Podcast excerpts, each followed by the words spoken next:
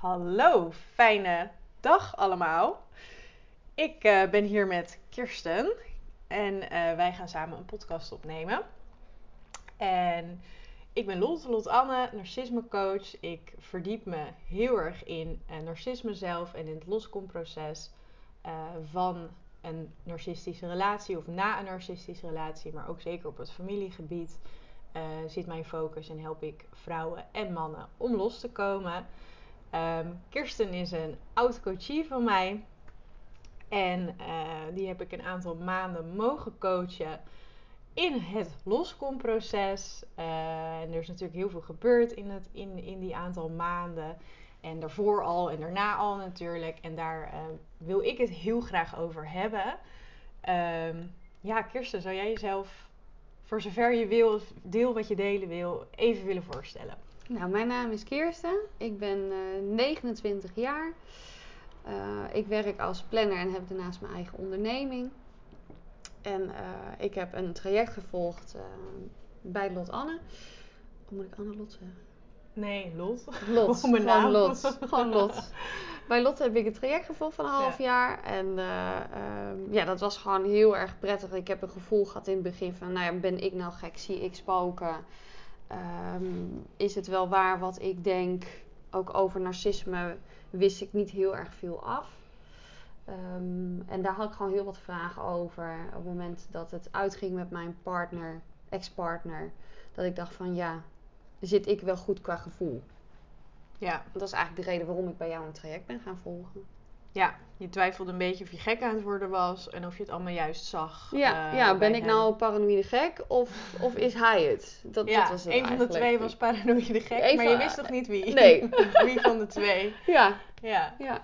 Ja, nee, dat. En ehm, verder, ehm, los van dit narcisme-stuk, hoe sta je een beetje in het leven? Hoe, hoe- wat deed je ervoor? Ehm, ja, vertel. Ik ben eigenlijk heel benieuwd naar jou eerst. Eh, nou, wie, ben ik? Nou, ik ben iemand die heel erg een enorme pleaser is. Eh, en dat vind ik altijd wel, wel fijn dat vooral anderen het naar hun zin hebben. Eh, en daarna kom ik eigenlijk zelf. Wat me eigenlijk denk ik ook wel mede in die situatie heeft gebracht. Ehm, ook op werkvlak ben ik een enorme pleaser. Ik ben ook in de periode ben ik overspannen geraakt. Omdat het gewoon zowel privé als op mijn werk allemaal te veel was geworden. Ehm, en aan de hand daarvan is eigenlijk alles een beetje op zijn plek gevallen. Ehm, dat het allemaal gewoon te veel was. En op dat moment heb ik ervoor gekozen om met een, ehm, een praktijkondersteuner in gesprek te gaan. En daarmee verder een, een wat intensiever traject in te gaan. En toen op een gegeven moment kwam het wel vrij snel van... joh, maar als ik jou zo hoor, dan uh, ben je gewoon overspannen. En dat dan nou, raak je, kom je zelf vooral natuurlijk in een ontkenningsfase. En zoiets van, nou ja, dat, dat vast niet. En ik moet gewoon doorgaan. Want er is niks aan de hand. Ik ben nog jong. Uh, nou ja, maar nee. Wel degelijk was het inderdaad allemaal te veel. En dan op een gegeven moment ga je ermee aan de gang. En dan zie je steeds meer dingetjes eigenlijk. Ja, en wat was het dat jij uit die ontkenningsfase kwam? Wat was de druppel of het inzicht? Hmm. Ja, lastig te zeggen wat eigenlijk de, druppel was. Maar eigenlijk ging het er heel langzaam ging het er naartoe. Maar op een gegeven moment dan had ik zoiets van... Ja, wil ik dit nog langer? Wil ik nog langer zo door blijven gaan? En mezelf eigenlijk daarin kwellen. Ja, um, en wat merkte je dan aan jezelf van het kwellen? Had je geestelijke of lichamelijke klachten? Of wat was ja, het? ook lichamelijk ook wel heel veel, veel klachten. Ik merkte het aan mijn schouders en mijn nek. Hoofdpijn continu. Uh, vermoeid. Um, geen voldaan gevoel. Altijd het gevoel van ik moet nog zoveel doen. Hmm. Um, en dat eigenlijk ook niet los kunnen laten. Ja. Dus vooral dat, dat loslaatproces, dat, dat was er gewoon niet. Loslaten van... Van uh, alles. Van wat dan, precies? Van alles wat ik in mijn hoofd moest doen. Ja. Um, maar ook gewoon het, het loslaten van mijn partner.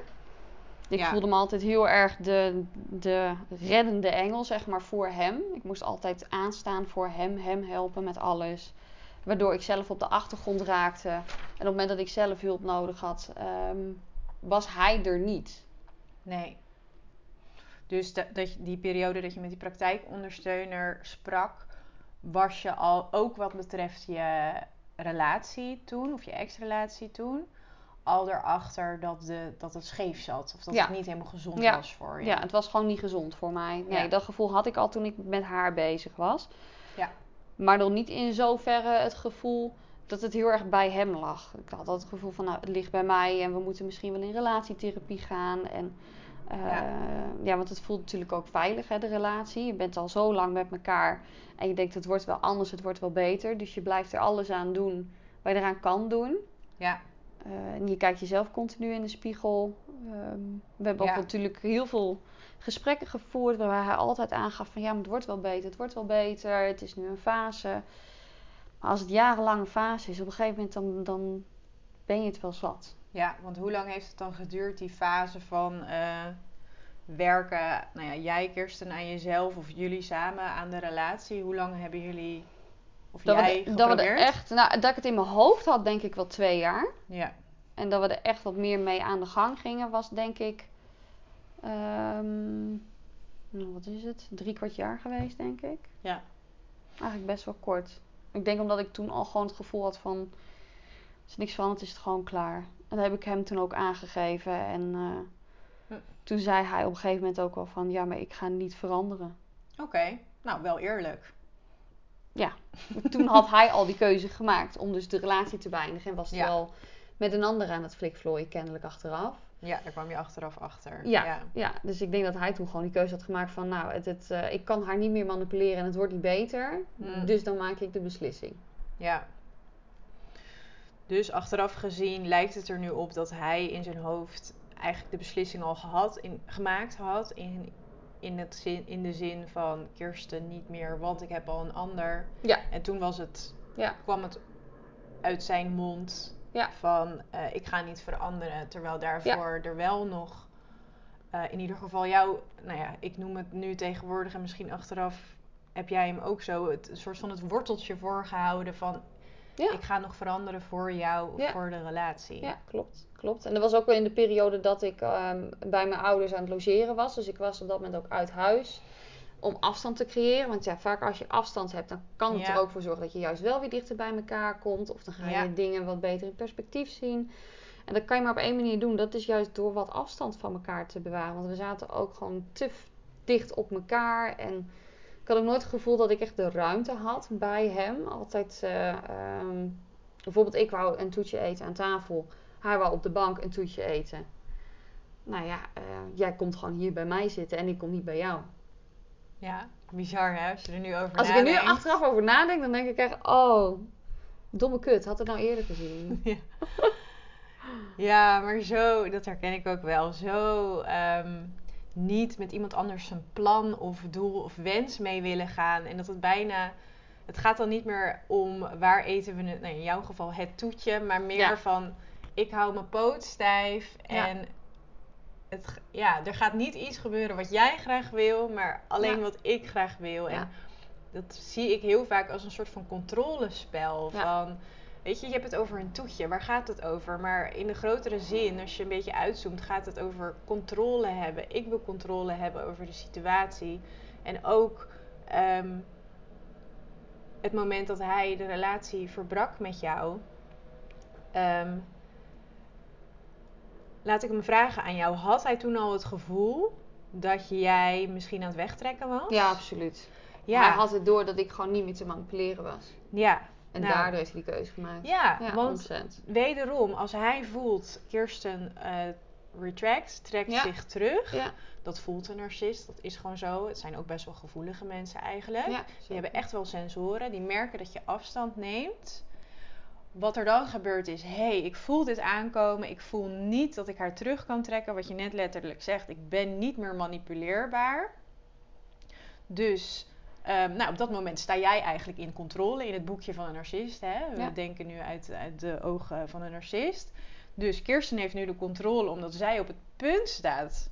Dikke kans die relatie te beëindigen. En om mij te- misschien te gaan zien voor wie ik ben. Want ze neemt wat afstand. Dat Ja, gebeurt absoluut. ook vaak na Ja, afstand nemen. Ja, absoluut. En wederom, het woord wat ik net zei, controle. Hij wilde controle pakken. Ja. Hij zoekt een ander. Die had hij misschien al lang opgelijnd staan. Misschien waren het er wel twee of drie. Nou, hij heeft er eentje uitgekozen. Ja. En ehm, En daarna gaat het spel weer door met een ander. Ja, en hij zegt: Ik ga niet veranderen. En hij eh, pakt de controle daarin om. ehm, nou ja, heeft hij letterlijk gezegd: Joh, ik beëindig deze relatie nu? Hmm. We zaten toen op dat moment met elkaar, omdat ik ook gewoon een gesprek met hem wou van, joh, wat gaan we nu doen? Gaan we nog eraan werken met elkaar of eh, wat wordt het? Toen heb ik aangegeven aan hem van, nou, ik wil er nog steeds wel voor vechten Hm. en ik wil wel met jou. Nou, we Dat zitten, hier, we zitten hier aan mijn keukentafel. Trouwens, heb ik in het begin helemaal niet verteld. Kirsten is hier bij mij thuis gekomen. Maar had ik eigenlijk ook heel leuk tijdens de intro kunnen vertellen. Maar dat mijn vaatwasser die eh, vertelt het nu voor ons. Mijn vaatwasser ging af. Ik weet niet of je hem hoort in de podcast. Maar we zitten dus nu tegenover elkaar met een kopje thee erbij. Met een paar soesjes naast ons. En eh, we zitten hier gewoon aan mijn keukentafel te kletsen. Dus eh, wat je net Super hoorde... relaxed. Wat je net hoorde was mijn vaatwasser. Sorry Kirsten. Ja, nee, dat soort dingen gaan ook door, hè? Ja, ja. ja. Ehm, waar was ik? oh ja, ik was dan in gesprek met hem. Dus Ja. oh, eerst dan gaf ik dus aan van, nou, ik wil nog steeds vervechten. Ja. Ehm, met, met relatietherapie eventueel. Ehm, maar hij merkte waarschijnlijk ook wel aan mij dat ik gewoon afstandelijker werd. En inderdaad dat ik zijn eh, gedrag wat, wat beter zag. En ook er wat meer aan hem naar vroeg van... eh, joh, ik zie dit en dit, zus en zo. Ja, Nou ja, en inderdaad, dan krijgt hij door dat ik hem door heb. En dan kiest hij gewoon eigen voor zijn geld. En hij zegt van, eh, ja, inderdaad, wat ik al aangaf. Van, nou, ik ga niet veranderen. nee. Dit is wie ik ben en je hebt er maar mee te doen. En toen heb ik tegen hem gezegd van, ja, maar dan houdt het op. Ja. Dus hij heeft ehm, jou het voorzetje gegeven. Ja, hij heeft eigenlijk het voor zich gegeven. om, Om, ehm, de, de, definitieve beslissing te maken. Ja, ja, uiteindelijk heeft hij wel de definitieve beslissing gemaakt. Oké. Ja, Ja. ja. Ja. En toen, ehm, wat gebeurde er toen, daarna? Met jou? Ja, heel veel. Ja. Ja, ja, ja. Ik was vooral heel erg verdrietig op dat moment. En ik vond het ook gewoon heel raar. Want ook als je de relatie beëindigt, is niet in één keer jouw gevoel weg. Je Nee. houdt nog steeds van diegene. En dus dat was ook, nou, dat was gewoon heel raar. Dat was echt heel raar. En toen, nou, heb ik wel gehuild. Hij op een of andere manier gewoon niks. Dat vond ik ook zo apart, dat hij niks liet zien. Hij knuffelde wel mij om me te troosten. En ik zei ook tegen van, joh, maar vind jij het niet jammer? En nou ja, dat, dat ontweek hij eigenlijk een beetje, die, die vraag. Ja. Maar hij troostte mij wel. En we zijn toen ook gewoon wel eh, samen naar bed gegaan. Maar terwijl ik zo'n gevoel had van... Ja, vriendje ligt nou wel naast mij. Maar het voelt gewoon niet oké. Dus ik sliep ook gewoon helemaal niet. En ik werd ook wakker na een uurtje. Dat ik zoiets had van... Nou, toen heb ik hem wakker gemaakt en gezegd van... Jongen, je moet maar op de bank gaan slapen. Want dit, eh, Ja. dit is gewoon niet oké voor mij. Ja. Nou, uiteindelijk is hij wel eh, op de bank gaan liggen, maar dat ging ook niet zonder slag om stoot. Meneer wou niet op de bank, want hij is wat langer. En dat past niet op de bank. En dan krijgt hij last van dit en last van dat. En ja, volgende was hij ook heel zielig. Had hij heel erg last van zijn rug. En oh nee, was het echt een heel zielig mannetje. Ja. Terwijl het zijn beslissing was om het uit te maken. Dan denk ik, ja, be a man. Ja. Neem dan ook je verantwoordelijkheid. Dan is het toch logisch dat hij Ja, niet naast jou... eh, ja, Ja. En jij, ehm, dit was dus nog een soort van eh, troostmoment. En ehm, Ja. jij misschien nog op zoek naar, nou niet bevestiging, maar naar ehm, closure. Naar, Ja, ja ik, ik wist niet zo goed wat ik ermee moest. Omdat ik natuurlijk ook nog steeds heel veel gevoelens voor hem had. Ik heb daarna eh, ook gewoon seks met hem nog gehad. Waar ik achteraf ook gewoon zoiets had van... Oh, waarom heb ik dat eigenlijk in godsnaam gedaan? Want het voelde ook gewoon echt niet zoals Ja. het moest, zeg maar. maar deel eens met mij. Ik bedoel, deel het alleen als je er oké mee voelt. Maar Ja. wat is dan toch nog ehm, die drang dat je denkt, of die behoefte, of wat gebeurt er? En ik ken dit hoor, ik ken dit volledig. Eh, ik stel deze vraag eh, niet omdat ik het antwoord eh, voor mezelf niet weet, maar ik ben ook wel benieuwd naar jou. Wat ehm, zorgt er dan voor dat, ondanks dat je in je hoofd weet dit is allemaal gebeurd, de relatie is voorbij. Ehm, nou ja, hij was eigenlijk al heel snel met een ander ook Ja, nog. ja, Nou, dat ook ja. nog eens. Hij is een soort van, eh, nou, in ieder geval op papier is die doorgegaan met een ander. Ja. Wat zorgt er dan voor ehm, bij jou in je hoofd? En nogmaals, dit is mijn verhaal, bijna hetzelfde.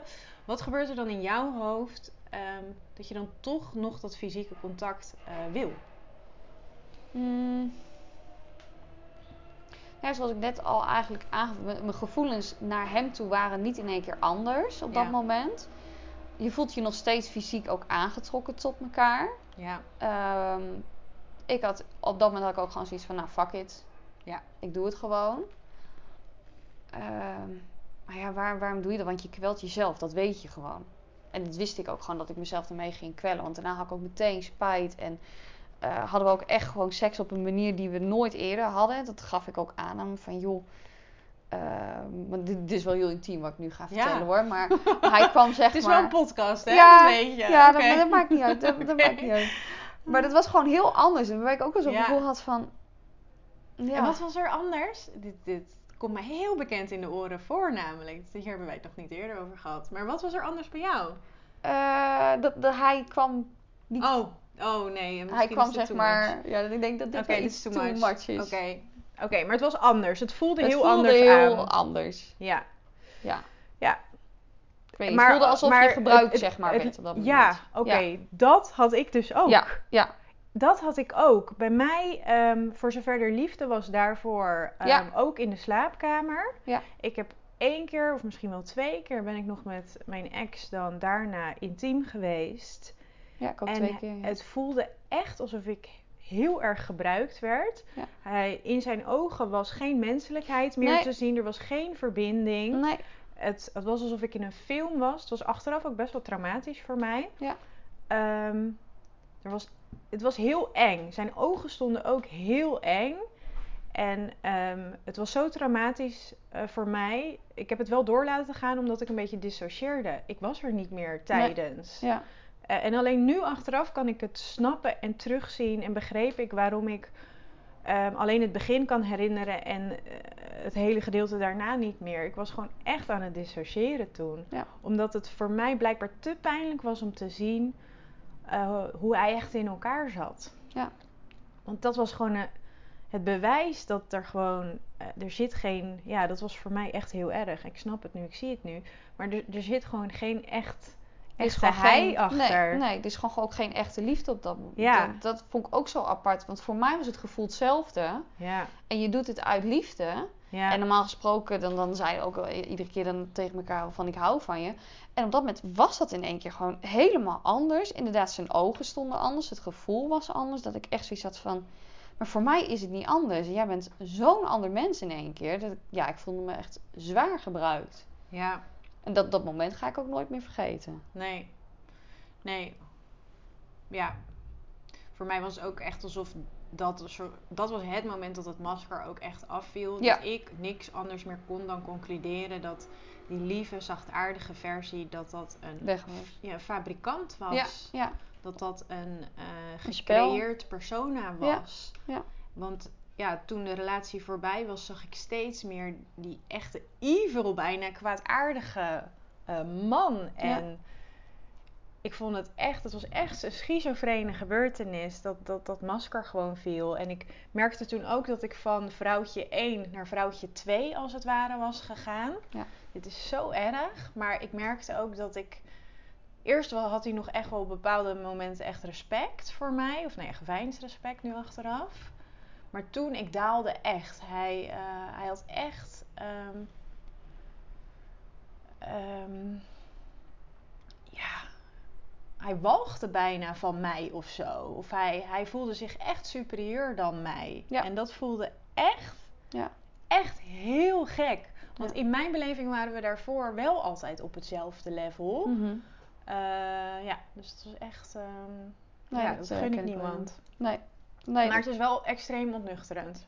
Was het voor jou ontnuchterend of niet? Of was het nee, het was een, nee, het was een totale mindfuck eigenlijk. Mindfuck. Ja, Ja. ja, ja. Gewoon omdat hij... Het ene moment deed hij weer heel erg lief. Ja.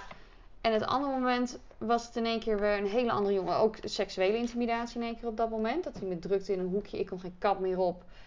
En dat ik hem ook vroeg van, joh, wat, wat, wat wil jij nou bereiken met dit gedrag? Wat denk Ja. je nou? En hij dacht waarschijnlijk gewoon dat hij me eronder kon krijgen.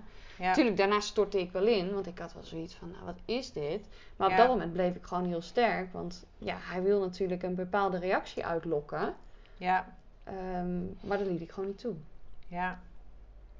Oh jeetje, nou, dit gesprek eh, nam wel even een wending. Ja, of niet? ik het niet even voelde aankomen. Oh, maar eh, ja, toch fijn dat we het erover kunnen hebben. Ja. Ehm, hoe is het daarna gegaan? Ehm, voor mij was dat moment, eh, nou ja, we hebben dus een vergelijkbaar moment gehad. Onze ex had dus al een nieuwe vriendin. Op de een of andere manier belanden we dan toch in een ruimte met die persoon en is het gebeurd. Nou ja, niet, niks om trots op te zijn. Ik voelde me ook zo extreem schuldig over daarna. Mhm. Maar voor mij was het wel heel ontnuchterend, want ik zag zijn ware aard, Ja. letterlijk. Ja. Ik, ik kon er niet meer omheen. Nee. Wanneer is dat ontnuchter moment voor jou gekomen? Ja, vrijwel direct eigenlijk. En Toen Ja. had ik wel direct eh, eh, dat ik in één keer zijn gedrag was zo duidelijk. Daar kon ik gewoon totaal niet omheen. Dat ik echt zoiets had van, nou jij bent zo'n andere jongen dan toen ik jou kende. Ja, En toen viel gewoon echt zijn masker af. En ehm, ja, bedreigingen, het intimidatie, het, eh, inderdaad het superieure gevoel. Nou, dat, dat liet hij ook heel erg zien. En op het moment dat ik er was, ik ben toen ook niet meer alleen naar mijn huis gegaan om spullen op te halen. Gewoon omdat ik eh, geen veilig gevoel had bij hem. Dus ging mijn vriendin iedere keer ging, eh, met mij mee. Mm, mijn broer is ook een keer meegegaan. ja, En toen zei een vriendin van mij ook al van, nou, dit, dit is een heel andere jongen. ja, En dat vond ik wel heel erg prettig, Ja. zodat een ander het ook kon zien. ja, hij wou wel tijd bij mij in de buurt zijn. Op het moment dat ik er was om spullen te pakken, dan vroeg hij iedere keer weer mijn mening over iets. Van, oh, kom even hier kijken. Oh, ik vind het wel heel fijn dat je er bent. Ehm, iedere keer dicht bij me in de buurt staan. Eh, dan weer een keer een hand op mijn schouder leggen. Terwijl ik was heel afstandelijk naar hem toe. Ik moest echt niks Ja. meer van hem hebben op dat moment. ja, Maar het is ook wel heel erg moeilijk. Want aan de ene kant, het is wel iemand waar je heel veel van houdt nog steeds. Dus je Ja. wil eigenlijk heel dicht bij diegene zijn. ja, Maar als diegene zo doet, dan kan je maar beter jezelf beschermen. ja, En eh, de Grey Rock eh, methode toepassen. Hem negeren. En eh, ja. ja. Maar Dat. wat je zegt is ook zo waar over dat je eigen liefde voor die persoon gewoon niet 1, 2, 3 weg is. Nee. Ook al zie je die ware aard en kan het echt wel deels ontnuchterend werken. Ehm, de meeste mensen, niet narcisten, maar de meeste mensen die kunnen niet van de een op de andere dag wel 100% van iemand houden en daarna Nee. op 0% zitten. Ja. Dat, dat werkt niet. Je hebt zoveel momentum gecreëerd met die liefde en houden van en het beste voor iemand willen en jezelf misschien ook zien in het nu of in de toekomst met die persoon, jezelf als een team zien. Ja, je bent letterlijk geïnvesteerd vaak ook in die ander. Eh, jij zei het al, pleasen en helpen heb je ook Ja. zeker bij hem gedaan. Dat Ja. herken ik ook heel erg van mezelf met mijn ex. Ik was heel erg geïnvesteerd in hem en in zijn carrière en in zijn mentale gesteldheid.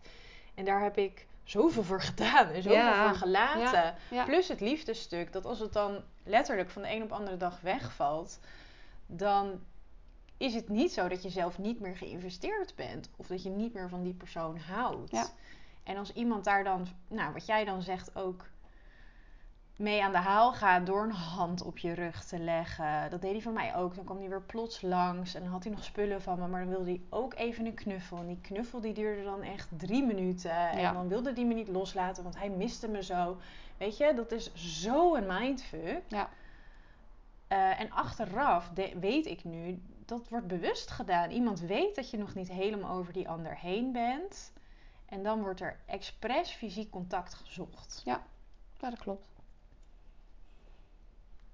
Ja, en dat, dat soort dingen, dat is gewoon heel lastig. Ja. En toen, wanneer dacht je, jeetje, ik moet aan de slag? En wanneer, wat was het moment dat wij dan eh, in elkaars leven kwamen? Ah, jeetje, wat was het moment? Volgens mij kwam ik jou gewoon per toeval tegen. Op Instagram was dat geloof ik toen. En daarin zei je gewoon dingen dat ik dacht van... Och, dit is wel heel erg herkenbaar. Ehm, volgens mij heb ik ook een masterclass van jou gevolgd. En daarna een, een gesprek aangevraagd om, om eh, eh, te kijken of we een klik hadden met elkaar. En dus toen nog had ik wel twijfels. En had ik zoiets van, ja, moet ik dit wel echt doen? Want ik ga natuurlijk wel een hele beerput aan emoties ook opentrekken. Wil ik dat ook wel? Ja. Want het liefst uh, sluit je jezelf daarvoor op en trek je die beerput liever niet open. Nee. Um, maar toen zei jij ook iets van. Uh, um, oh, wat zei jij ook alweer? Iets over mijn muurtje. Oh, dat ik zei van je bent het aan het losbikken. Ik weet niet eens meer precies wat je toen zei. Maar toen zei je iets dat ik dacht van... Ja, misschien moet ik er maar mee doorgaan. Ja. Ja, jij kwam het gesprek in en ja, jij had al best wel een muur. Je, je had je verhaaltje klaar, je bracht het op een bepaalde manier, ook met best wel weinig emoties. Je zei dingen waarvan ik dacht, maar daar zitten vaak best wel heel veel emoties achter. Maar je zei het met een straight face. Ja. En ik ben dan altijd in twijfel, zal ik dit tegen iemand zeggen of niet? Maar ik doe het eigenlijk altijd, want ik vind dat juist de waarde. Ik hoor dat soort dingen eigenlijk liever niet, maar achteraf altijd wel liever wel, weet je wel. Ja. Dus um, ja, toen heb ik het gezegd tegen je van, uh, joh, ja, we hadden al een gesprek, maar na een tijdje zei ik, ik zie ook wel echt een muurtje bij je. Ja. En volgens mij was dat inderdaad het moment waarbij ik zoiets had van, oh, fuck, zet me door. Ja, dat zei je volgens mij ook. Volgens mij zei ik dat ook, ja. ja. ja. het kan dan twee kanten op gaan. Die muur die gaat van 1 meter naar 3 meter dik. Ja. Of je verzacht. Ja. Nou ja, dat laatste gebeurde. Ja. Ja. Ja, dat klopt. Volgens mij heb ik daarna ook nog wel even een potje zitten janken daarna. Ja. Dat ik zoiets had van, hmm. Geen slok thee nemen, nee, dat kan niet. Nee, doe maar niet. Nee, jammer. uh, dus ja, en toen had ik zoiets van, nee, laat ik er dan maar gewoon wel mee doorgaan, want dit is wel nodig. Ja. Mijn muurtje moet wel wat meer breken. En ik heb ook wel toen van meerdere mensen al gehoord van, ja, maar jij hebt ook een zachte kant. Maar die laat ik niet zo snel zien. Want dan laat je weer mensen toe en dat vind ik nu vooral heel erg lastig, omdat hè, met, met mijn ex, die heb ik heel erg toegelaten. Nog nooit iemand zo erg toegelaten als dat ik hem heb gedaan. En door hem voel ik me gewoon echt van verraden. Echt gewoon alsof ik een, een mes in mijn, in mijn rug heb gekregen. Dus dat ik nou wel tien keer nadenk voordat je iemand weer zo dichtbij laat en dan je, ja, je kwetsbare kant laat zien. Ja. Want waarom zou je dat laten doen als iemand het dan toch weer misbruik van maakt? Nee. Nee, ja, het is een trauma op, op het diepste niveau. Ja. Vertrouwen, je vertrouwt iemand. Ja. En dan wordt je vertrouwen geschaad. Ja, die werd echt wel. En ook mijn gevoel van mijn intuïtie was ook helemaal gewoon weg. Ja. Gewoon omdat je zo'n mindfuck al die tijd hebt gehad. En ik had in het begin van de relatie. had ik niet het gevoel dat, dat er iets niet klopte bij hem. Maar na twee jaar zag ik ook al veranderingen in zijn gedrag van de relatie. Ja. Um, waarbij ik daarna uiteindelijk zoiets had van: oh, mijn intuïtie had het al die tijd gewoon goed. Ja. Ja. En die krijg je wel weer terug. Ja. Vertel, heb je die terug? Hoe, hoe is dat gegaan? Ja, toch echt wel met uh, uh, vallen en opstaan. Ja. Dat is wel echt gewoon een, uh, een lange traject voor mij geweest om weer dat gevoel terug te krijgen. Ja. En daarop te vertrouwen. Ehm, maar toch ook wel weer dingen opschrijven en dat dan weer teruglezen. Dat heeft mij ook enorm geholpen. Ik heb ook een dagboek toen de tijd bijgehouden. Ja. En toen ik dat las, had ik echt zoiets van: wauw, mijn gevoel was toen wel zo uh, depressief en neergeslagen. Mm Toen de tijd. Als ik mezelf vergelijk met nu. Ja. En kan je een praktisch voorbeeld of een uh, letterlijk voorbeeld geven van Ehm, hoe je nu beter in staat bent je intuïtie te herkennen en misschien ook erop te acteren? Mm, ja, dat is toch wel heel erg lastig te zeggen, maar meer gewoon um, door praktijkvoorbeelden op te schrijven en te bekijken en uiteindelijk dat het gewoon ook zo blijkt te zijn en dat dan ook echt voor waar zien. Ja. Ik denk dat dat het vooral wel, uh, wel is. En dat je voorheen misschien nee, niet opgevallen was het of me niet op gereageerd. Nee, nee. nee, En kan je eentje, ik weet niet of je het wilt delen, maar kan je één ding, misschien is de laatste twee weken wel iets gebeurd waarvan je nu denkt, nou vroeger had ik dat niet doorgehad. Ja. En nu zie ik het sneller of kan ik beter naar dat onderbuikgevoel luisteren. En misschien is het, heb je daardoor ook een andere keuze gemaakt misschien dan dat je vroeger had gedaan. Mm ik ben daar nu wel echt onwijs in veranderd. Omdat ik nu merk aan mezelf dat ik veel meer voor mezelf kies. Ja. Want toen was ik ook natuurlijk heel erg bezig met hem en met zijn familie. En paste ik me heel erg mijn gedrag ook aan op zijn familie. Omdat dat wenselijk gedrag was. Ja. En nu heb ik echt zoiets van nee, want ik voel mij daar niet oké bij. En uiteindelijk ehm, moet ik doen waar ik gelukkig van word. Ja. Dus daarin merk ik wel heel veel verschil. Ook op het eh, gebied van werk. Dat ik nu wat veel sneller ook mijn grenzen aangeef. Eh, en veel meer mezelf ook ben. En dat ik zoiets heb van ja, maar als ik mezelf niet kan zijn. En je voert eigenlijk een toneelstukje op. Dat hou je gewoon niet vol. Ja. En hoe ging dat de eerste keer dat je zo'n grens aangaf, bijvoorbeeld op je werk? Ehm, je, je, hebt dat misschien daarvoor weinig gedaan en dan opeens ga je dat doen. Hoe, hoe gaat dat dan? Ja, dat ging eigenlijk heel goed. Ja? Ja, tuurlijk, ik zag er tegenop. Ben Ja. ik dat ik vond het wel echt een dingetje. Maar op het moment dat ik het had gedaan en ik was zo duidelijk, werd het meteen gewoon geaccepteerd. Ja. En dat is het stukje waar je dan zoveel angst voor hebt van, oeh, wordt het dan wel geaccepteerd? Omdat het voorheen niet werd geaccepteerd. Ja. En misschien ook wel omdat ik toen ook niet duidelijk genoeg was. Want bij mij was vaak een nee, dat het toch uiteindelijk weer een ja werd. Ehm, dus ja, dan weet je aan de omgeving ook niet duidelijk dat jouw nee ook echt een nee is. Nee. En nog steeds is dat een valkuil van mij. Nog Ja. steeds is dat iets waar, waar ik nog steeds wel gevoelig voor ben, omdat ik ook mede een pleaser ben. Ja. Dus daardoor wordt jouw grens, eh, blijft altijd denk ik wel een dingetje bij mij. Ja. En dat is in ontwikkeling, nog steeds. Maar ik heb er al een enorme stap in gemaakt, mede door jouw traject. En wat me ook heel erg helpt, is eh, eh, een mantra. Dat hadden we ook als, als opdracht toen. Ja. Eigen mantra's bedenken. ehm, en iedere avond kijk ik ernaar en pak ik er eentje uit. Dan zeg ik tien keer herhalen tegen mezelf die mantra. Eén ervan is ehm, dat een ander verantwoordelijk is voor zijn eigen leven. Ja. Of ik heb de mogelijkheid om iemand handvaten te bieden. Ja. Ja, die, die werkt voor mij gewoon supergoed. Ja, maar dat je dus de keuze hebt om Dat mensen wel of niet te helpen. Dat je niet Ja. automatisch die pleaser Nee. modus altijd Nee, inschiet. Je, nee, je hoeft het niet te doen. Het is een keuze. Ja. En ehm, is er dan een voorbeeld waarbij je dan dus niet in die hulpmodus bent geschoten onlangs? Heel onlangs ben ik er wel weer ingeschoten, ben ik er eerlijk in. Ja, wel dus. Wel dus weer. Oké, Ja. vertel, de- deel dat eens. Ehm, nou, ik doe dus planning eh, Ja. in de zorg. En de zorg is natuurlijk eh, een, een, een branche waar, die het heel moeilijk heeft. Mede door corona, mede door te weinig mensen in het werkveld.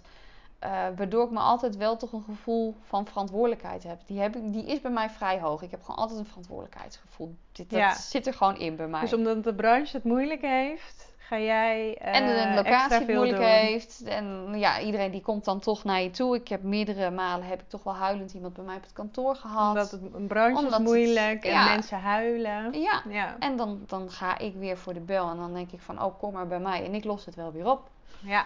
En waarom, waarom doe je dat? waarom is Ja. nooit een leuke vraag? Ja, waarom waarom is dat? altijd beschuldigend? Ja, jeetje. Wat is de reden Ja. dat je dat doet? Ja. Ja, je zegt het net al. De branche heeft het zwaar. Mensen huilen. Ja, en ik, ja, ik weet niet. Het zit toch wel, dat moederfiguur, dat zit in mij. Zo van, kom maar bij mij. Kom Ja. maar onder mijn vleugels. Maar ik denk ook wel dat het iets is van mijn generatie. Ik ben een dertiger.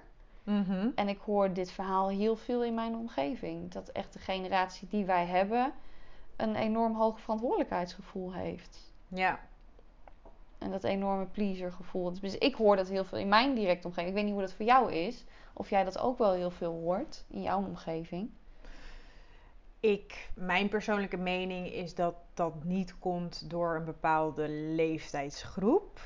Mijn persoonlijke mening is dat je een rol bent toebedeeld in je gezin van vroeger. En dat we vaak zien dat jij die rol doorpakt, je volwassen leven in. En als ehm, om de een of andere reden, dat kunnen heel veel verschillende redenen zijn. Maar als het noodzaak was of gewenst was dat je de fixer of de please, nou nee, het is vaak fixer, de probleemoplosser of je kreeg overveel verantwoordelijkheden tijdens je jeugd, dan kan dat ehm, jouw manier van interactie met de wereld worden. En ehm, bijna niemand gaat er actief mee aan de slag totdat iemand in een burn-out of Ja, eh, ja. iets à la, Ja. à la crisis terechtkomt. Ja. En dan kan je erachter komen, jeetje, ehm, dit is hoe ik me verhoud tot de wereld.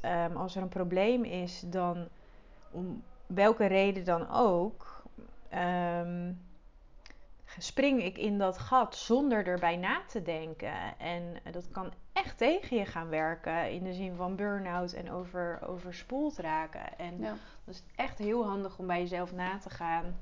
Wat vertel ik mezelf en wat zijn de onderliggende ideeën over mezelf? Van misschien ik ben alleen goed of ik ben alleen waardevol als ik hulp bied. Ja. Check dat bij jezelf. Ga een keer een week helemaal niks doen, of een dag of een uur. Ja. En als het puur en alleen het feit dat je niks doet een ongemakkelijk gevoel geeft, zegt dat al iets over jouw gevoel van identiteit. Ja. En generaties, ja. Nee, ja, ik, ik, ik zie het niet zo. Ik ben ongeveer jouw leeftijd, iets ouder.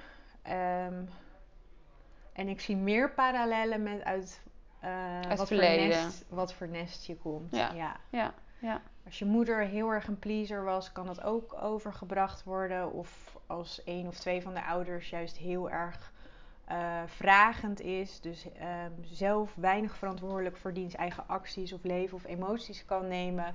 Dan kan ook een kind in dat gat springen. En dat, ehm, dat is mijn optiek ervan. En, en één deel is natuurlijk waar komt het vandaan. Maar deel twee is ook zeker hoe ga je ermee aan de slag. Ehm, zou jij, ja, je zegt nu dat je weer af en toe in die valkuil stapt. Ja. Wat, wat, zou, wat zou je jezelf als, als advies geven, Kirsten? Om, weet je, volgende week weer werken. Eh, er komen Ja. weer allemaal eh, plakaten op je, op je bureau te liggen. Ja. Iedereen wil wat van je. Ja. Vijf mensen zijn aan het huilen. Het gaat nog slechter met de branche. weet je? Wat, wat, wat, wat doe je dan? Wat, wat, wat? Wat, wat, wat doe jij? wat, wat doe Wat, je? wat, wat? Ja. Ehm, nou, persoonlijk ga ik altijd heel goed op eh, meditatie, in yoga. Mhm.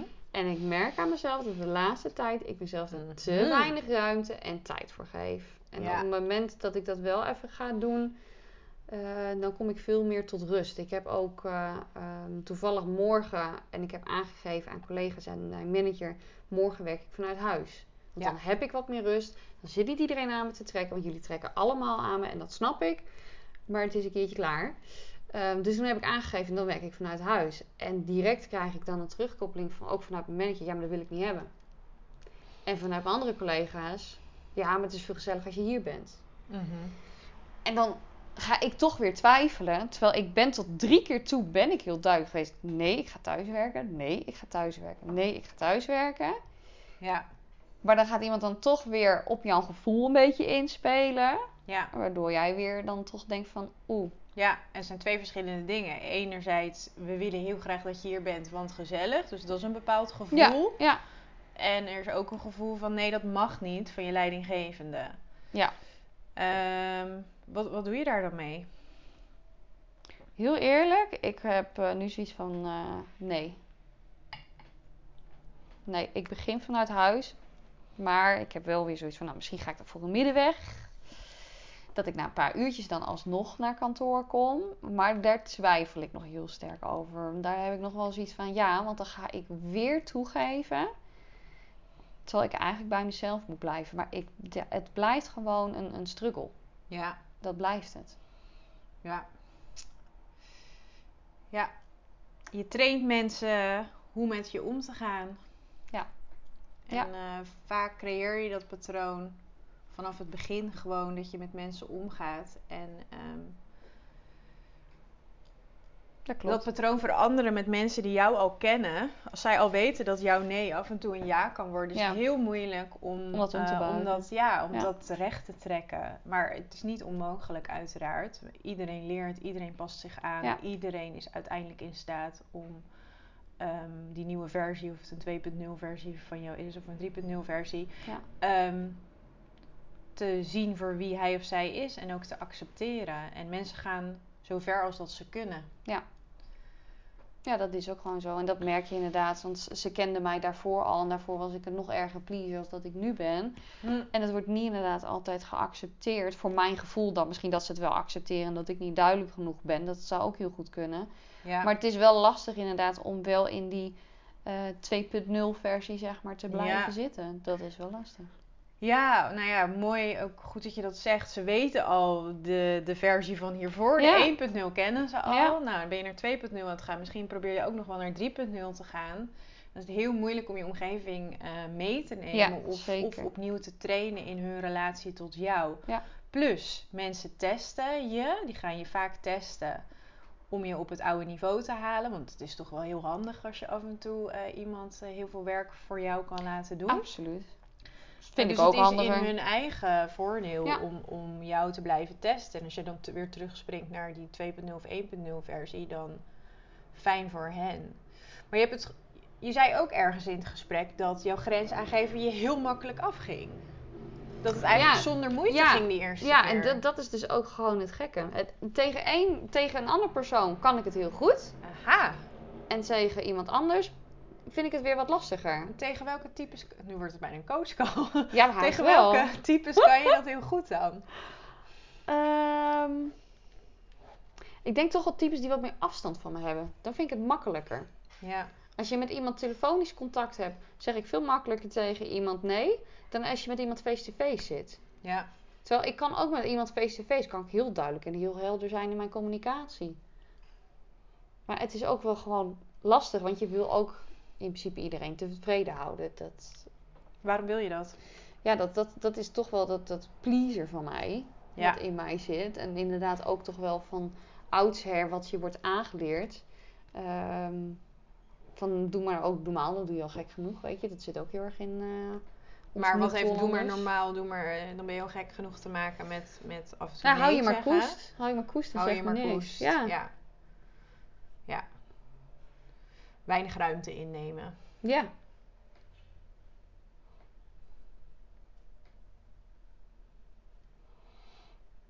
Het lijkt inderdaad wel een coachgesprek zo.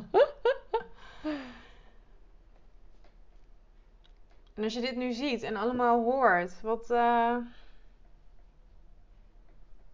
Want je kan het wel, grenzen aangeven. Je merkt ook dat mensen best wel relaxed reageren. Sommigen wel, sommigen, Sommigen niet. wel. Ja. Het ligt dus aan type mens. ja, dat eigenlijk. ligt echt aan type mens. Of ze dat accepteren van jou. Dus jij kan al van tevoren inschatten, deze accepteert het. Dus dan Ja, durf je het te doen. Ja. En als eh, je eigenlijk van tevoren al weet, deze accepteert het niet of wat moeilijker, Ja, dan maak ik de afweging om er anders in te gaan. ga je er anders in. Ja. ja. Ja, ja. En hoe zou je leven eruit zien als je ook bij die moeilijke types, eh ze die 2 of die 3.0 versie van Kirsten zou trainen? Kosten wat kost. Je, je hebt niet 10 keer nodig, je moet 99 keer Ja, die nee zeggen. Ja. En ze blijven je 98 keer testen. En je moet 99 keer zeggen nee. Langspeelplaat nee. Ja. Grijze steen nee. Hoe, eh, hoe, hoe zou het leven van die Kirsten eruit zien? Nou uiteindelijk relaxter. Maar er naartoe werken en daarmee bezig zijn, dat gaat je gewoon kanonnen veel energie kosten. En nu kies ik ervoor Ja. om die energie daaraan niet te geven. En dan maar gewoon eh, eieren voor mijn geld te kiezen. En zoiets hebben van, nou weet je, laat voor nu maar gaan. Ja. Dan komt het daarna wel. Wanneer komt dat dan? Als ik wat meer rust heb. Zie jij de paradox hierin? ja, want dan blijf je weer in dat cirkeltje zitten, hè. Ja. Ja, dat is het hem. Het is een cirkel. Het is gewoon een en cirkel, je, ja. je, je geeft en je hebt daardoor minder energie. En omdat je minder energie hebt, wil je geen nee zeggen. Want dat is het. In het begin kost het iets meer tijd, iets meer investering om mensen jou die, die nieuwe versie te trainen. Dus je moet even investeren. Moet, moet is dwang. Bij eh, pittige mensen, dominante mensen, is het even investeren en even die weerstand ehm, verwachten en accepteren voor wat het is. En ook accepteren voor het grotere doel. Ja. Ehm, en verwachten dat het komt ook. Voor je dus in dat nieuwe level kan komen. Dat zij weten, oké, Kirsten is niet ehm, meer van een nee naar een ja te breien. Door maar te drammen en Mhm, eh, te mhm. manipuleren. Mhm. En hoog en laag te springen. We missen je als je er niet bent. En eh, nou ja, allerlei eh, dingen te zeggen. Ja. Ze weten, oh, weet je, het heeft alleen al, het heeft geen zin meer om tegen Kirsten te zeggen, we missen je. Want als Kirsten thuis gaat werken, dan gaat ze thuis werken. Ja, precies.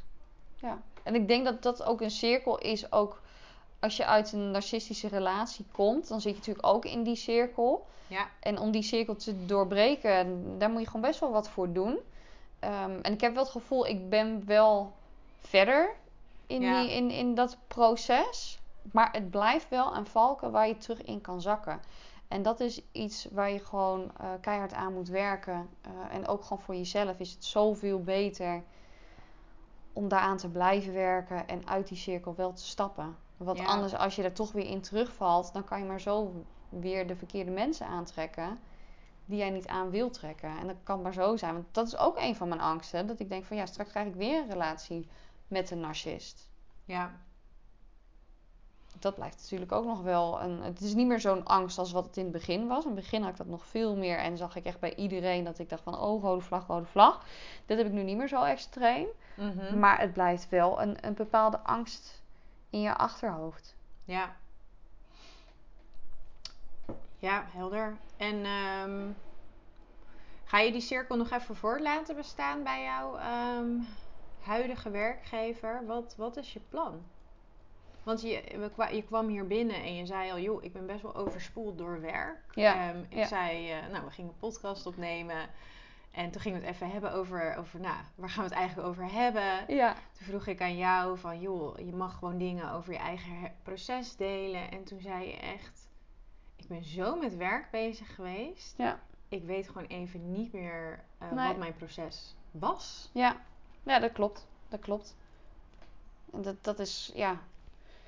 Ik merk nu, nu ik met jou weer zit en ik heb het hierover, denk ik van ja, maar waar ben ik nou eigenlijk weer mee bezig? Ik ben weer, laat ik me overspoelen door werk voor een ander te doen en vergeet ik mezelf. Want ik heb daarnaast ook nog een eigen bedrijf die gewoon op de achtergrond raakt, wat ik gewoon niet wil. Nee. Ik wil gewoon wel aan mijn bedrijf en ik wil wel dingen voor mezelf doen. En die ruimte heb ik voor mijn gevoel nu onvoldoende, doordat ik eh, mij laat overspoelen Ja, met werk voor een ander. ja, En ik vind mijn werk echt wel oprecht heel leuk. En ik krijg er heel veel waardering van. En ehm, dat, dat ken ik ook niet zo als, als hier. Ik word wel echt ook gewaardeerd om wie ik ben. Dat Ja. eh, heb ik ook nog niet eerder gehad bij een ander bedrijf. Want bij andere bedrijven heb ik ook te maken gehad met bepaalde narcistische personen. Dus ik zit hier wel heel erg op mijn plek. Maar die balans vinden, ja, vind ik gewoon heel lastig. En ik merk inderdaad, ik zit nu niet op het level dat ik het juiste balans heb gevonden. ja. En je huidige werkgever, weet je of daar ook toxische mensen eh, zitten? Of Ja, absoluut. ook? Oh, oké. absoluut. Oké. Maar je voelt je wel meer gewaardeerd Ja, dan zeker bij je weten. vorige werkgever. Ja, ik heb eh gisteren bijvoorbeeld als voorbeeld met de manager een gesprek gehad. Ehm, en dat was zo ontzettend goed gesprek dat ik zo duidelijk was over wat ik vond van de situatie. Waarbij we Mhm. het eigenlijk al in 10 minuten hadden uitgesproken naar elkaar toe. En we hadden het opgelost. En ik heb er gezegd, joh, laat het niet nog een keer gebeuren.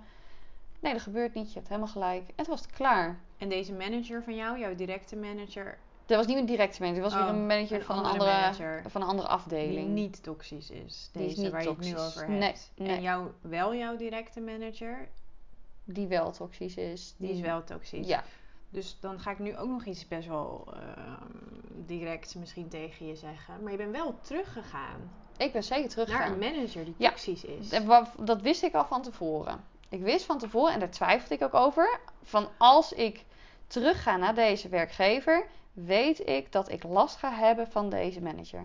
Dat wist ik van tevoren. En het is dan aan, aan mij om daar op de juiste manier mee om te gaan. En ik heb nog niet de juiste manier gevonden. Het gaat wel een stuk beter als toen, Mhm. maar nog steeds ehm, merk ik aan mezelf dat ik nog niet op de juiste manier met haar omga. Maar ik zie wel veel beter haar gedrag voor wat het is. Ook mede door de informatie die jij mij gaf. Om daar aan te werken. Dat ik nu zie van oké, zij zit zo me- in elkaar. Je kan er het beste zus en zo mee omgaan. Ja. Maar je hoeft niet in die situatie te zitten. Ik kan ervoor kiezen om inderdaad ontslag te nemen. Maar daar word ik niet gelukkig van. Want ik, het werk op zich vind ik heel leuk. En mijn collega's waar ik het samen mee doe. Nou, die, die gaan voor mij door het vuur. En ik ga voor hun door het vuur. Ja. En dat is gewoon heel fijn. En ik heb het verder hartstikke goed voor elkaar. Mijn functie is leuk. Alleen, dus, dus, ja, die manager, dat is het enige dingetje. Ja. Maar uiteindelijk weet ik, er komt een moment dat zij zal vertrekken. Ja, maar dat is niet in jouw controle. Dat is niet in mijn controle. Nee. En dat, die controle laat ik ook los. Ja. Ja.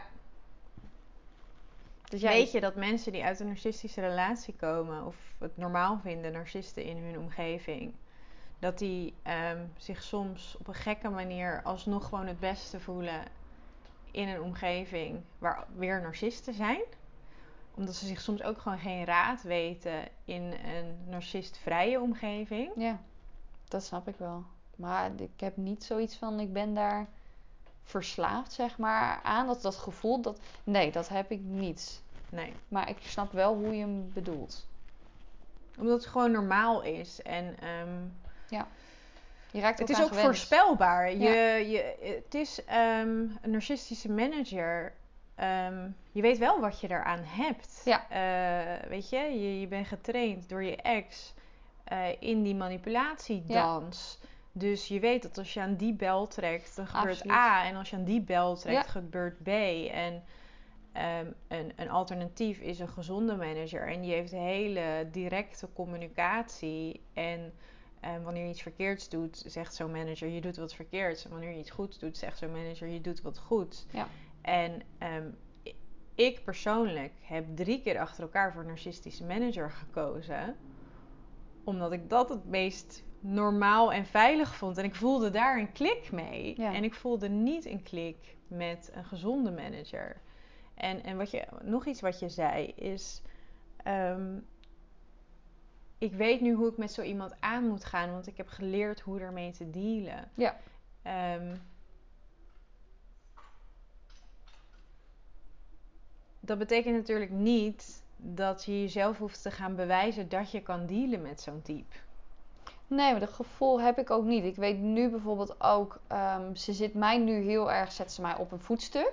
Ja. En zij ehm, adoreert mij zo wat. Mhm. Maar ik weet in mijn achterhoofd dat dit tijdelijk is. Ja. Dat weet ik. Ja. Er komt een moment dat ze in één keer heel anders gaat doen. Ja. En ik heb ook natuurlijk wel mijn gesprekken gehad, ook met mijn directe collega's, van joh, zien jullie dit gedrag ook? Ja. Wat is jullie eh, ervaring? En ik weet dat we met het hele team er hetzelfde over denken. En Ja. dat is voor mij ook wel prettig. Ja. Oké. Nog een hot topic dus. Nog veel plussen en minnen op je werk. Ja, Ja. ja, ja. Nog Ja. genoeg eh, aan te doen. Maar op zich, ik heb nu heel veel informatie. Ja. En dat scheelt al de helft. Gewoon je inlezen over narcisme. Wat, haalt het, wat houdt het precies in? Wat heb ik nodig? En dat is eigenlijk het allerbelangrijkste. Wat heb ik nodig om er op de juiste manier mee om te gaan? Ja. Want ik denk dat narcisme, als je erop gaat letten, dan speelt het heel veel in je directe omgeving. Ja. En ik denk dat dat voor iedereen wel geldt. Ja. Ja. Ja, iedereen komt in zijn leven wel één of twee narcisten tegen. Ja. Zeker weten. Nou, we zijn al eh 52 minuten onderweg. Dus ehm, laten we hem langzaam gaan afbouwen. we hebben het over liefde gehad. We hebben het over werk gehad. We hebben het over grenzen aangeven gehad. Wat eh, als er mensen zijn die nu aan het loskomen zijn van narcistische ex, of ook in hun werk, eh, die narcistische manager nu hebben, heb je voor die mensen misschien, eh, voor allebei de losse situaties, dus Mhm. één tip. Eén tip, ja, lees je in. Lees je in. Dat is eigenlijk het allerbelangrijkste. Informatie is macht uiteindelijk. Ja. Kennis is macht. Dat, dat, ja, dat is het uiteindelijk wel. Ja. Maar let wel op waar, waar je informatie vandaan haalt. Want soms dan staat er op internet zoveel informatie wat ook niet altijd kloppend is. Nee, Maar dat is mijn mening. kennis is macht. En dat is zowel op liefdesvlak als op. ehm, Allebei. ja. Zowel ook op werkgebied als op eh liefdes. En, en volg je gevoel. Want uiteindelijk klopt jouw gevoel. Ja, Ook al durf je daar niet op te vertrouwen, uiteindelijk klopt die wel. ja, En praat ook gewoon met mensen. Dat is ook gewoon heel belangrijk. Mensen die je echt volledig vertrouwt. ja, Ja, die er onvoorwaardelijk voor je zijn. Ja. de, de relatie met mijn beste vriendin is nu zo meer verdiept als dat het was. We hebben nu echt gewoon zo'n ongelooflijke sterke band. ja, Dat het eigenlijk mij heel veel heeft gebracht. Hoe verdrietig de situatie ook was en hoe moeilijk het, ik het ook heb gehad. Ik heb nu zo'n eh, goede vriendin en zo'n goede basis hebben met elkaar. Dat we echt, eh, er voor elkaar staan en dat ook gewoon uitspreken nu naar elkaar. Ja, dus je vriendschap is dieper geworden. Is veel dieper geworden. Door ook deze Door moeilijke deze- fase uit ja, je leven. ja. ja. Ja, Dus jouw drie tips zijn: lees je in, kennis is macht namelijk, volg je gevoel en praat met mensen. ja. Oké, super mooie tips. Heel erg bedankt voor je tijd. Wil je nog wat kwijt? Verder. Eh, Nou ja, ik heb een aardige droge mond, dus ik heb Oh, genoeg eh, gaan we gesproken. eindelijk thee drinken. Eindelijk thee ja, je hebt heel drinken. veel gesproken. Dankjewel. Echt super bedankt voor het meedoen. Als je luistert, eh, ik hoop dat je hier wat aan had. Dat je geïnspireerd bent. Het is geen rechtlijnige weg, dat weten we zeker. Het is vallen en opstaan, jezelf leren kennen. Twee stappen vooruit, soms een stapje weer achteruit. Eh, maar aldoende leert men, eh, denk ik.